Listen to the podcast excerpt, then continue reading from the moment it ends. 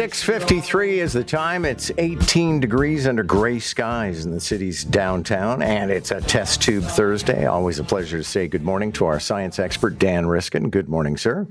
Good morning to you. We do need education. In fact, I'm going to throw some education down everybody's throats. Just a, a nice Monday morning. We're going to learn a little science. Okay, so tell me why we're listening to Pink Floyd. We're listening to Pink Floyd because Pink Floyd is in the science news. This is a great experiment, very fun. The question is if I play Pink Floyd for somebody and I scan their brain while they're listening to it, can I give the brainwave recordings to scientists and ask them what song it was that the person listened to and have them reconstruct the song and play it for me just based on the brainwave recordings. And so the way they did this is they had uh, a bunch of patients who there were almost 30 of them, 29 people who had electrodes implanted in their brains to help them manage their epilepsy. And so those electrodes are there to monitor uh, electrical activity in the brain. They're set up uh, specifically in people in different places depending on where their epileptic uh, problems are occurring. Um, and that's why the electrodes are there. But those provide an opportunity to monitor the electrical activity of the brain when different things are happening happening. And so they played Pink Floyd, Another Brick in the Wall, part one, a specific version, a part, there are three versions of that song that Pink Floyd do. And, and this is part one, just to, for those who care about these things. And they, they played it for people. Oh, yeah, let's play it. Just a brick in the wall. Okay. Okay, so you, there's that bass line that dim did it, dim dim dim that goes through, and then there's the, the the singing as well. And they liked this song because it's got most of it is instrumental, like uh, there's like two and a half minutes of instrumental and 41 seconds of lyrics. And so they could really look to see what's happening in the brain when there are lyrics versus when it's just music. Anyway, they, they do this and they record the brain recordings and then they played a whole bunch of different songs to people and used machine learning to figure out what the connections were between the brain activities and the music.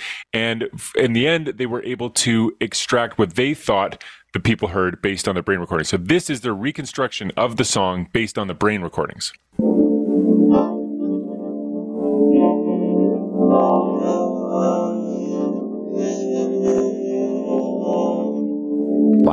Okay. That is a little freaky. I mean, that is basically that is you play a song into the brain, the brain hears the song, and then you tap into the brain to hear what the brain is storing, and that's what it sounds like.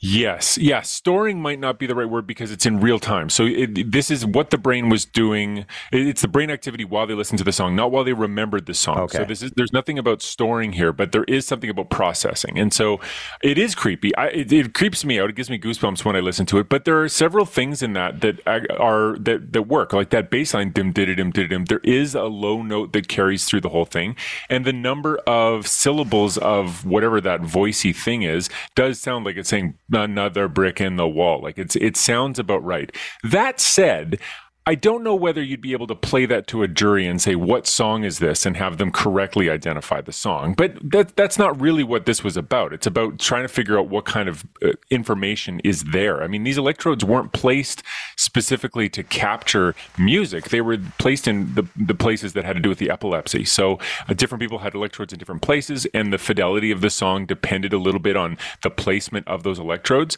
But it's a, it's a neat first step in this direction. And, and people have used similar techniques techniques to try to reconstruct what somebody saw or a story that they heard. And now this is the musical piece of that. So that really we're, we're moving into this space where uh, if you're very creeped out by this stuff, it's some nefarious person reading your mind and, and stealing your thoughts without your consent.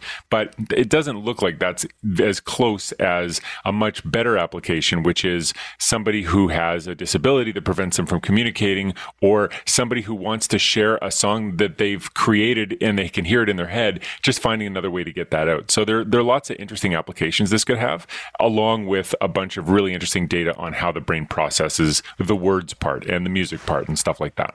Okay, it makes me think of there used to be a service. If you called the New York Public Library, you could uh, sing what you, th- you know, a certain aspect of a song to them, and they could identify the song for you. It's, service like that is simply not available anymore.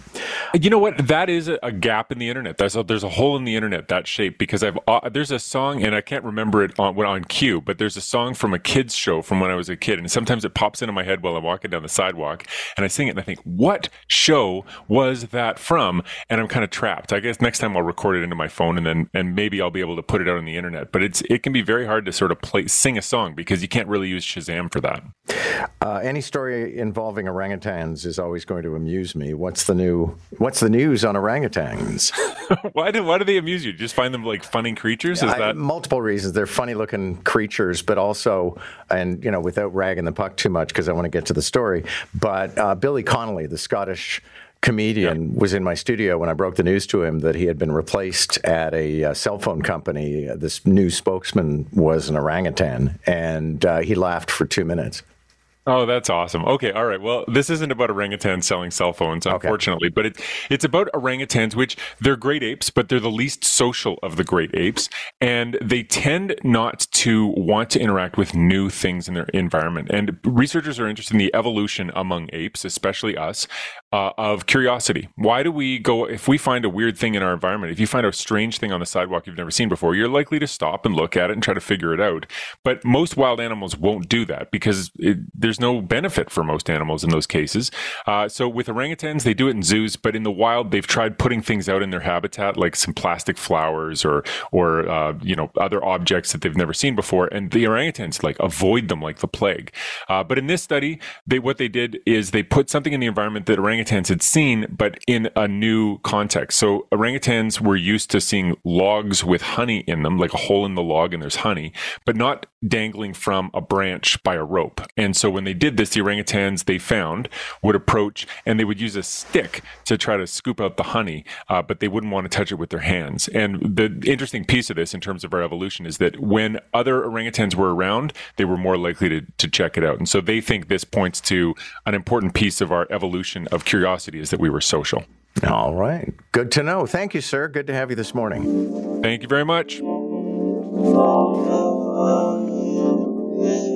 It, uh, as Celine would say, it gives you the frissons. That is one creepy ass thing. The idea that you could record how the brain is hearing music and then play that version back.